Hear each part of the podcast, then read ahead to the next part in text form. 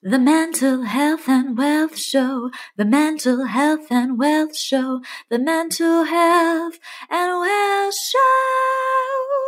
This is Melanie Lockhart, host of the Mental Health and Wealth Show. Thank you for listening. I just wanted to start the show with saying that I am not a mental health professional or a financial professional. All content should not be considered professional, medical, or financial advice.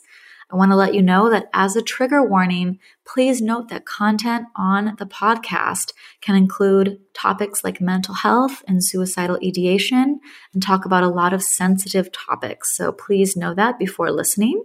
If you are currently in distress, please get in touch with a professional by texting home to 741 741. This is Melanie Lockhart, host of the Mental Health and Wealth Show. Today I'm interviewing Keisha Blair. Keisha Blair is a trained economist with extensive experience in the public, private, and not for profit sectors. She was part of the Prime Minister's delegation to the World Economic Forum in 2018, as well as the East Asia Summit in Singapore. She led events such as the Most Powerful Women Summit in Montreal, Canada, and the Fortune Global Forum. After losing her husband suddenly to illness, Keisha was left to care for two young toddlers and embarked on a journey of self discovery that allowed her to focus on the most important lessons for achieving happiness. Lessons that she includes in her new book, Holistic Wealth 32 Life Lessons to Help You Find Purpose, Prosperity, and Happiness. I am so excited to talk to you, Keisha. It's great to be here, Melanie. Thanks for having me. Yes, I know you're going to share so much wisdom on the show today. I think your story is incredible and you are such a resilient person. And I'm so happy to be sharing all this with our audience today. Great. Glad to be here for sure. So let's dive right in. You know, your story kind of changed and shifted dramatically. You lost your husband just eight weeks after giving birth. Can you tell me a little bit about that time and also how did that affect you mentally and financially? Yes, it was a very hard time. Like, as you mentioned, like my husband passed away eight weeks after I gave birth to my second child. And, you know, at the time, we had no inkling that this would happen. He wasn't sick. He was healthy as far as we knew. He was just a healthy, young 34 year old, fit, doing his exercises, ran marathons, everything, doing everything right, eating healthy. And I found myself in a situation similar to what we're facing today with this pandemic, where my life was upended without any notice, without yeah. any signs that this was coming. And so it just happened within he came home from work, you know, and had this pain in his abdomen. And then we rushed him to the ER, and within three hours, he was gone. Oh my gosh. Yes. Oh my and, gosh. Um, similar situation to now where he had a disease that was so rare. Most doctors have never seen it in their lifetimes. They'll only read about it in textbooks. They did not have a clue how to diagnose, much less to treat it when he went in and so he passed away and and that was tragic just because you know these things happen but sometimes you look back and you're like wow if we had just known it would it would have been very preventable. What was the disease if you mind me asking yeah so it was pheochromocytoma a very rare tumor of the adrenal gland that he had only one in 1 million people get it each year it's very rare it came on an episode of Doctor House. That's how rare it is. And so, quite literally, the tumor erupted and they couldn't arrest it in time. So he died. And just three hours after going to the hospital. Just three hours. Like we didn't oh, even have God. much time to fight. That must have been completely devastating. I mean, I'm just in tears thinking of that situation. Yeah, it was devastating. And, you know, I had just given birth eight weeks earlier, so I was still healing physically from childbirth and had a three year old at home and, and my eight week old. And so, even at the point we rushed him to the ER, had no clue that I was walking in with him the last time. And, you know, as I state in that viral article that I wrote that led to this book, I walked into the hospital with my husband living and breathing and walked out with his things in a white plastic bag three hours later. Like literally, oh I walked in with him and then walked out back with a white plastic bag. And thinking about that moment just grounds me because I realize, you know, and, and even with what's happening now with this pandemic, that we never know what will happen. We just never know what will happen to us. And life changes in an instant. It can change in an instant. And one minute, everything is glorious. And, and the next minute, it can be utter devastation. And so I think this message is so timely right now. These 32 life lessons in this book is so timely because it's about, you know, resilience and it's about overcoming adversity and setbacks and living a life that you can be you can be happy with even after that type of tragedy. So that's kind of where all of this stems from. Yeah, I'm so glad you mentioned the word resilience. That's something that I'm very passionate about. I actually have the word resilient on my left wrist, and in place of the eyes, I have two semicolons in honor of Project Semicolon, which is a suicide prevention organization. And that word is just so empowering to me because it just feels like stuff happens to you, but you get back up. And that's what resilience means. So, how can you foster a resilient mindset? Obviously, you were very resilient during this time and have continued to move forward with your life and share these lessons with other people. So, how can others foster a resilient mindset? Yeah, no, that's a great question. And I've I've been asked that question before too in another interview. And it's so, so important because even if you have never been through a terrible tragedy up to this point, it's good to get your yourself geared in a way where if something happens that you're okay with dealing with it and you can come out on the other side even, you know, better than you were before. And when I was writing the book, it was the editor of the book that gave the book the name Holistic Wealth. And she said, This is what I see coming out of these 32 life lessons. And all of these life lessons are geared towards building resilience. And, you know, I talk about the holistic wealth mindset in the book. And it's it's a whole mindset that's geared around a person with a holistic wealth mindset doesn't fear taking measured risk, does not erect fake constraints as barriers to success. People with this mindset are adept at recognizing fake versus real constraints, and they have mastered the art of recovery from disruption. Yes. Oh, I love that. Can we go back? Yeah. And just, sorry, can we say that sentence again? I loved it. The recovery and disruption sentence. Can you say that again? Yeah. So People with this mindset are adept at recognizing fake versus real constraints, and they have mastered the art of recovery from disruption. Oh, that's so good. That is so good. Yeah. That's such a beautiful definition of resilience, you know, yeah. recovery from disruption. Because as you mentioned, things can change in an instant overnight. And as you mentioned, we're dealing with that right now with COVID 19. It seems like everything did shift overnight, basically. And we're not going to go back to the way things used to be. And we're dealing with a new paradigm shift. And we do have to be resilient and recover from that extreme disruption and foster a strong mindset. And I think, you know, I love what you said, you know, to also kind of differentiate between fate and circumstances and understand like how you can navigate what is in your level of control, right? Mm-hmm. Yes, exactly. I mean, because we don't have control over some of these terrible things that happen to us. And it's easy to feel like a victim that, oh, this happened to me and I wish it didn't happen to me. And I just want to continue to suffer. And that's part of the grief process, too, I believe. But then the resilience part is about how can we pick ourselves back up and recognize as painful as it is, like you had no control over that happening, you know? Mm-hmm. And we have no control over this COVID 19 thing happening. And with my own therapy, it's like the anxiety is around, oh my gosh, I can't control this. I can't control this. What if, what if, what if, what if? And, you know, she's constantly reminding me focus on what you can control because we can't control if someone passes away suddenly or if there's a next pandemic or if you get laid off or you know there's a lot of things outside of our control but what is in our control and how can we focus on that?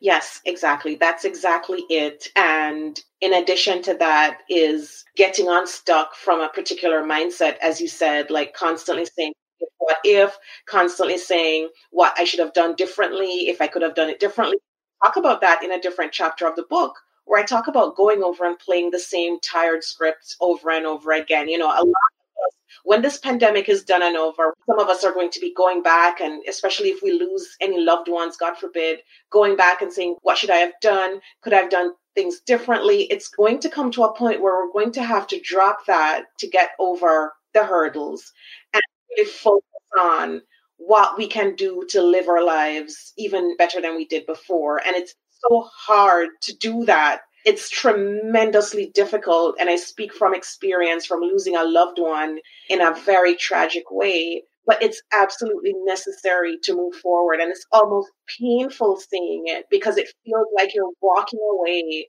from something that should have been, could have been, perfect. yeah. And That's walk- almost the hardest part is having to give up those yes. future memories, the things that you wanted to create with this person, the dreams. Yeah. Exactly. And it could be with a parent or a sibling or a grandparent or a friend, but it's hard to walk away and it feels like you're walking away, but you're not. You're bringing those memories with you to chart a path forward that will be empowering not only for you and your family, but for others out there who can learn from your experience. But for each one of us, it's really channeling that difficulty into something more positive, something that we can use to lift humanity forward. And I can just imagine that after this pandemic is over, we're going to need so much of that to lift each other through this. And so that's why this mindset and really honing that is going to be for the benefit for all of us.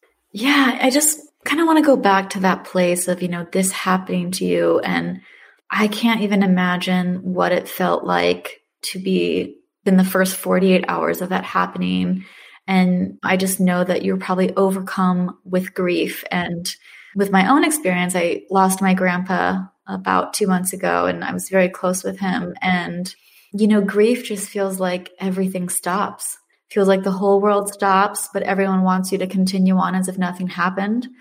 And it just feels like nothing matters anymore and everything has just come to a halt. Like, how did you get out of that place and how did you kind of heal yourself to to be productive? Because this is an unimaginable situation that so many people you know i know if that happened to me i would maybe like not be okay still. And i'm just so impressed that you have been able to take this situation and help others and write about it and heal. Like how has that journey been for you it's been a journey, Melanie, and so like so sorry to hear about your grandpa. But like I, you know, as you're talking and we're going through this pandemic, like the feelings just keep, you know, just rush back because I remember the first 48 hours, as you mentioned, I felt numb. I felt like I was, I knew I was in my body, but, and I wrote, wrote about this in the excerpt for the book that was also published on Thrive Global, but I felt like I was outside at looking on at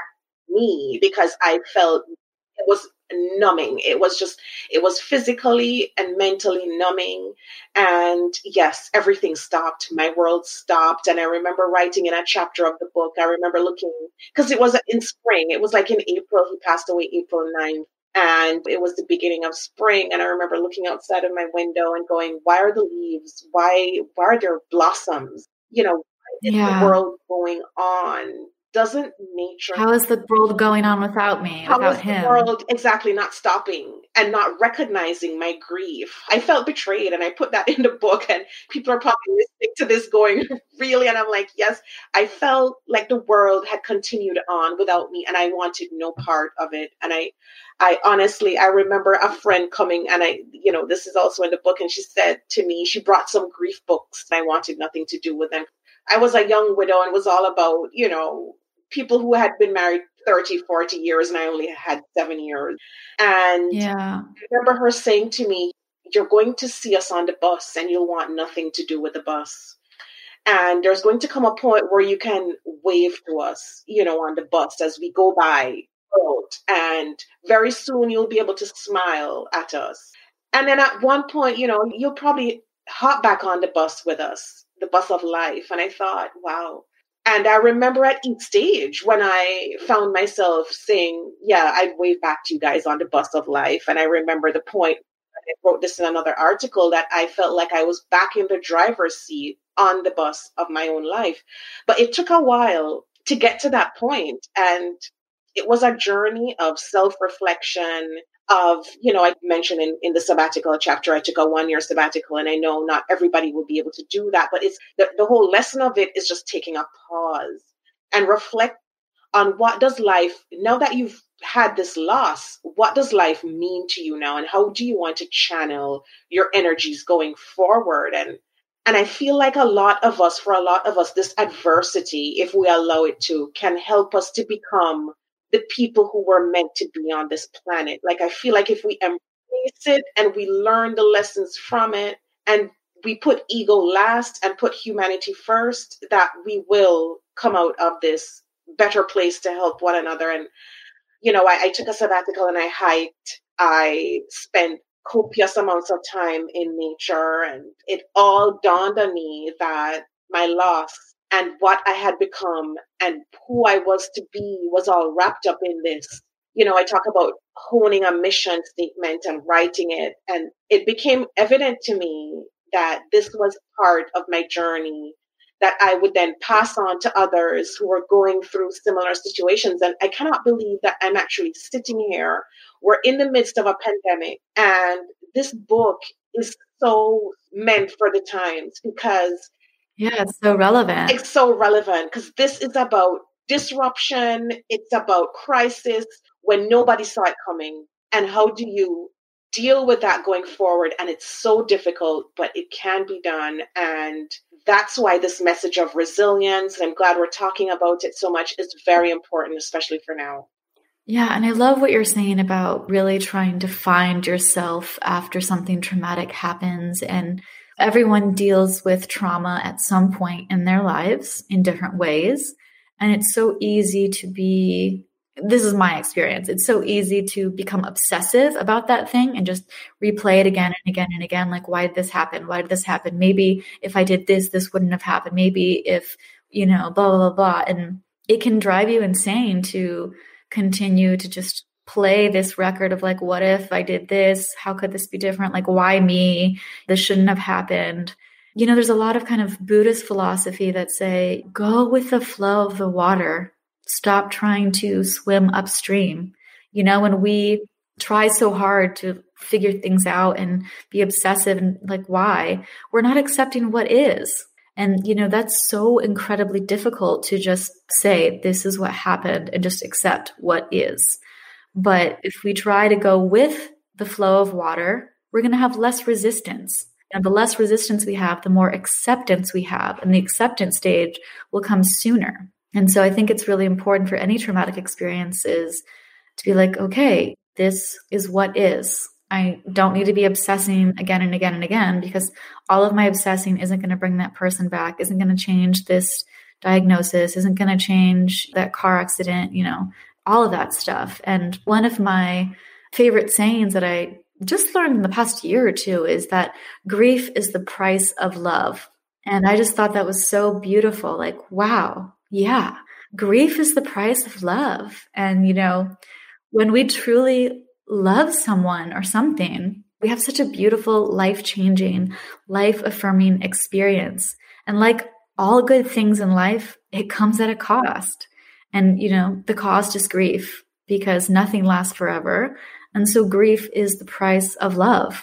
Yeah, no, and that's beautifully said. And, you know, as you're talking, I'm thinking about so many people right now who are, they've almost started the grieving process already, whether or not have lost a loved one in this pandemic. The grief process has to take its course as well. And it's something that we're going to have to not rush through and not think, oh, yeah, grief has its own timing. Exactly. oh, I should be, you know, like at you know, at this point by now. Like, no, like let it happen, let it flow naturally.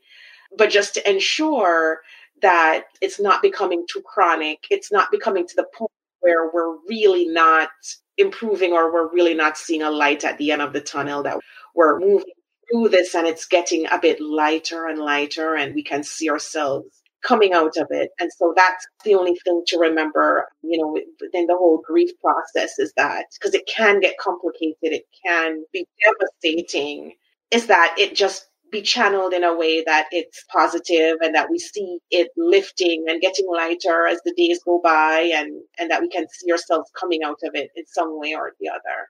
Yeah and you know i think that all of us collectively right now are grieving the way things used to be because things will not be the same after this i truly believe that this is a paradigm shift and the workforce and culture and society will forever be changed because of this. And I think, you know, a lot of us are just grieving the way things used to be. Like, wow, remember when we could just go outside and how nice that was? Remember when we could just travel whenever and wherever we wanted? You know, remember when we could shake hands and hug and not be scared? Like, I think we're grieving all of that. And I know it is a process. Like last Thursday, which was the first day after all of this travel ban, and the NBA was canceled and all this other stuff. I just had a mental health day and was just literally stuck in bed grieving because I just felt like, whoa.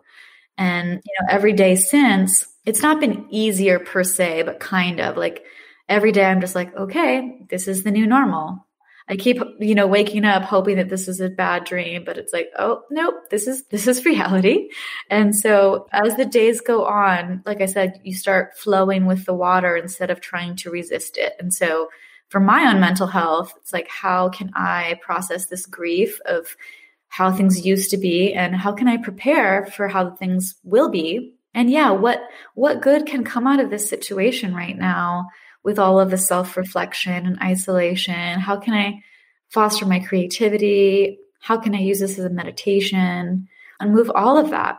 You know, this pandemic has brought to fore a lot of social inequities, a lot of inequities in healthcare and, and such. And, you know, I'm looking at the book as you're speaking, and it's holistic wealth and this was the message in the book to begin with that we have to look at, you know, like physical health is related to our mental health, related to our financial wealth. And I think in terms of how life will change, we're going to see that this is more interrelated than ever before and that the financial wealth can slip away so easily. It can slip away overnight or physical health can slip away overnight. So how can we come out of this stronger and have a new paradigm for ourselves that integrates these in a more efficient way and basically what the book is about too.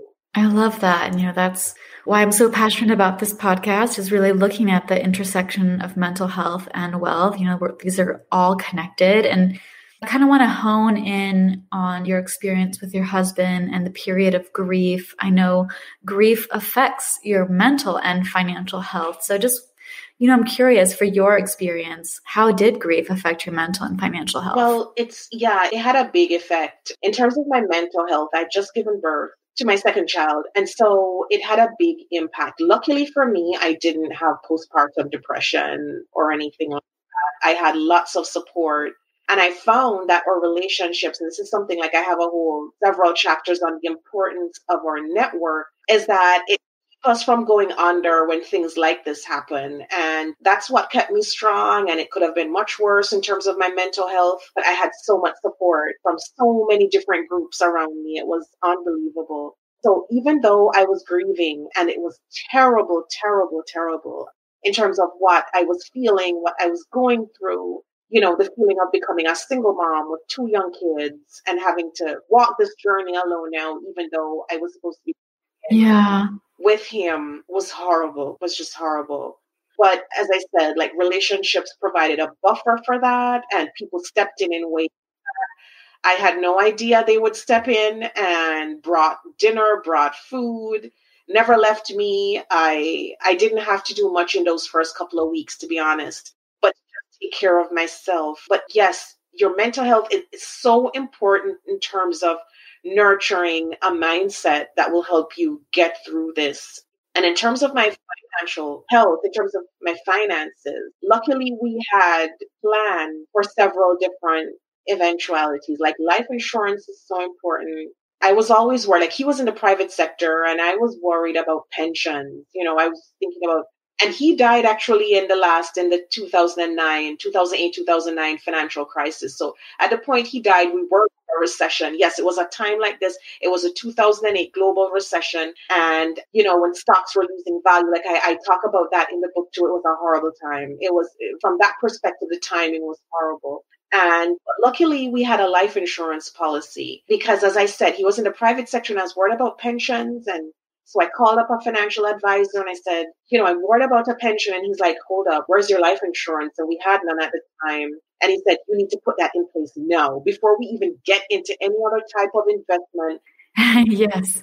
Get a life insurance plan. life insurance policy. And I've written this before that that was the single most important decision I made from a financial perspective about yeah, I can imagine. Because that was nine months before he passed away. Like, I kid you not, it was. Oh, wow. Yeah. And so I, you know, like I had, I, we had life insurance through our mortgage, like what most of us, if you own a home, you have to get a life insurance policy. And so we had that just to clarify that. But when he came, this financial advisor, he said to me, that's not enough, you know, and most of life insurance policies that the banks give you with your mortgage only covers the balance on the mortgage. So if one house dies, then it only pays off for the house. You have nothing left in your hand. And to me, that's not good enough. And so we canceled that one and took out a separate one that would not only pay off the balance, but that, you know, would leave something for the kids, for me to be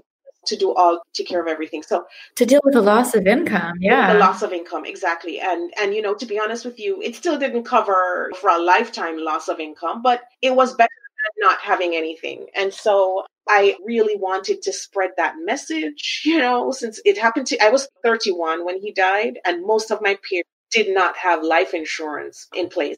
And when he died, everyone went and took out one. I kid you not, every single one of my friends, everyone. Like, let me get it now. Exactly. And since then, a few of my friends' spouses have passed away since then. So I think it's critical. It's something that we should all be thinking about, especially with estate planning and planning a will, things like that. And so financially, luckily, because of that, we were fine. And that also helped my mental health as well as you can imagine, because Mm-hmm. to have that security. Have that security. And I could grieve in peace without knowing that I wouldn't lose the house, without knowing that I could see my way through in terms of putting the kids through school and paying for medical costs and, and paying for, you know, any other costs that we had. And so I kid you not, and I say this in the book, I can't imagine what it would have been like if I had been grieving the loss of my husband, still physically reeling from childbirth,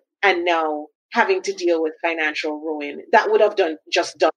And so, you know, I talk about being financially resilient a lot. And this is what I mean by making those moves, those decisions that will make you financially resilient because your mental health, your physical health, and your financial health, they're all building blocks. And if one falls to pieces, then everything falls to pieces. So, in order for us to be financially resourceful and financially resilient, we need to make sure that those building blocks are firm. And so, luckily, some of those building blocks were there and we had planned. And so, that's one of the reasons why I was able to weather this storm. Yeah, thank goodness you had life insurance. I mean, that is such a blessing.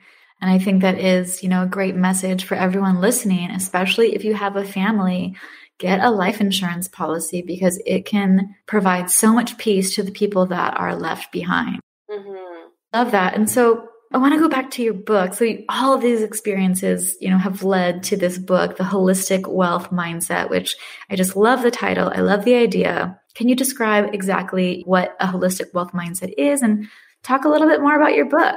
Yeah, no, for sure. And so the holistic wealth mindset calls for decision making based on the holistic wealth method. So we talked a bit about the holistic wealth mindset before, you know, when we talked about um, adept at recognizing fake versus real constraints and mastering the art of free from disruption.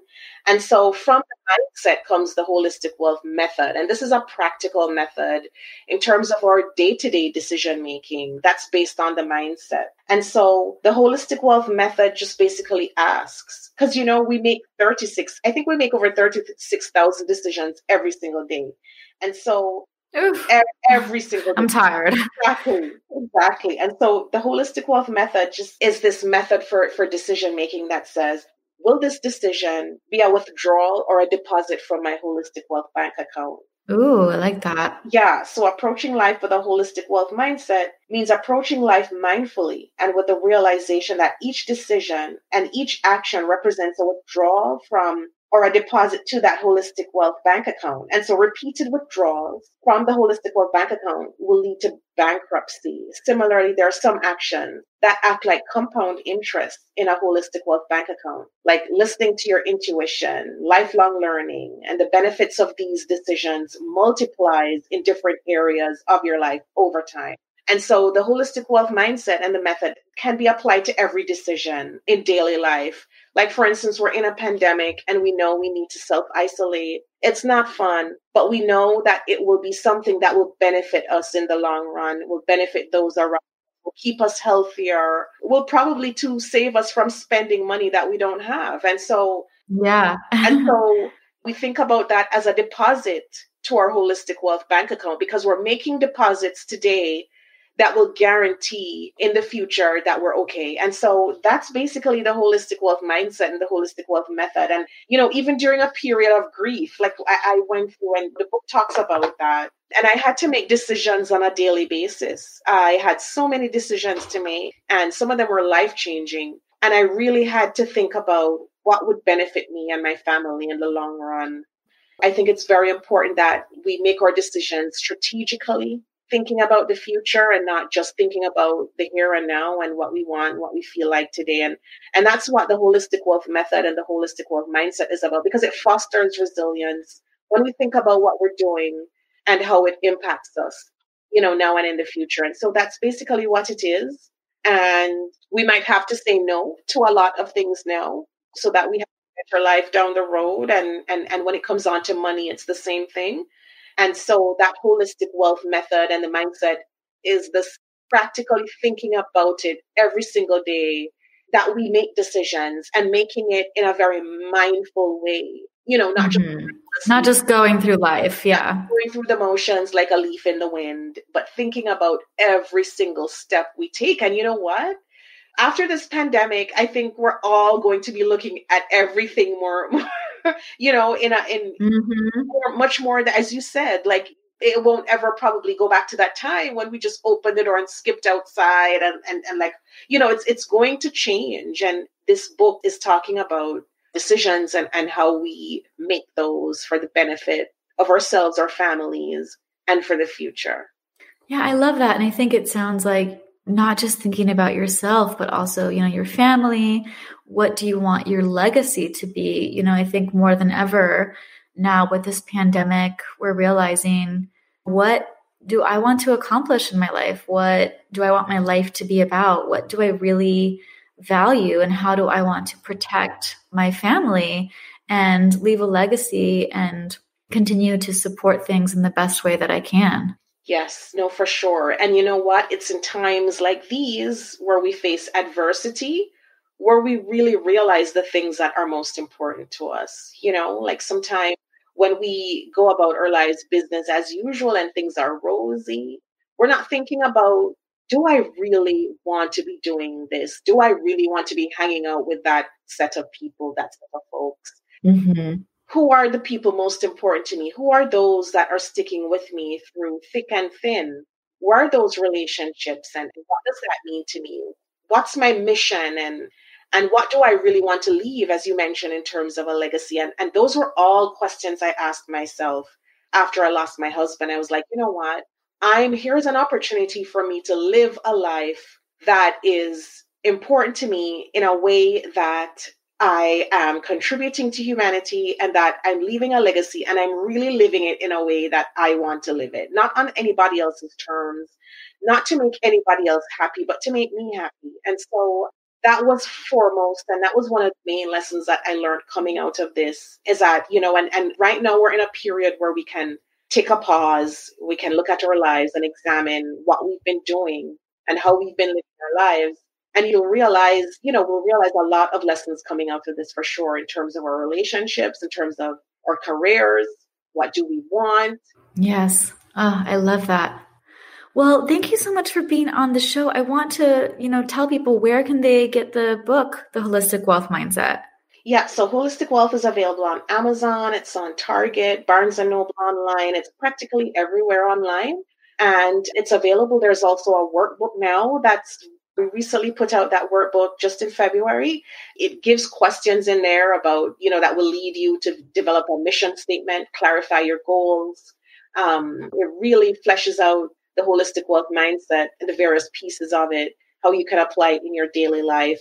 And so both of them are available on Amazon, on Indigo Online if you're in Canada, Barnes and Noble. It's available worldwide. And so it's very perfect. Yeah.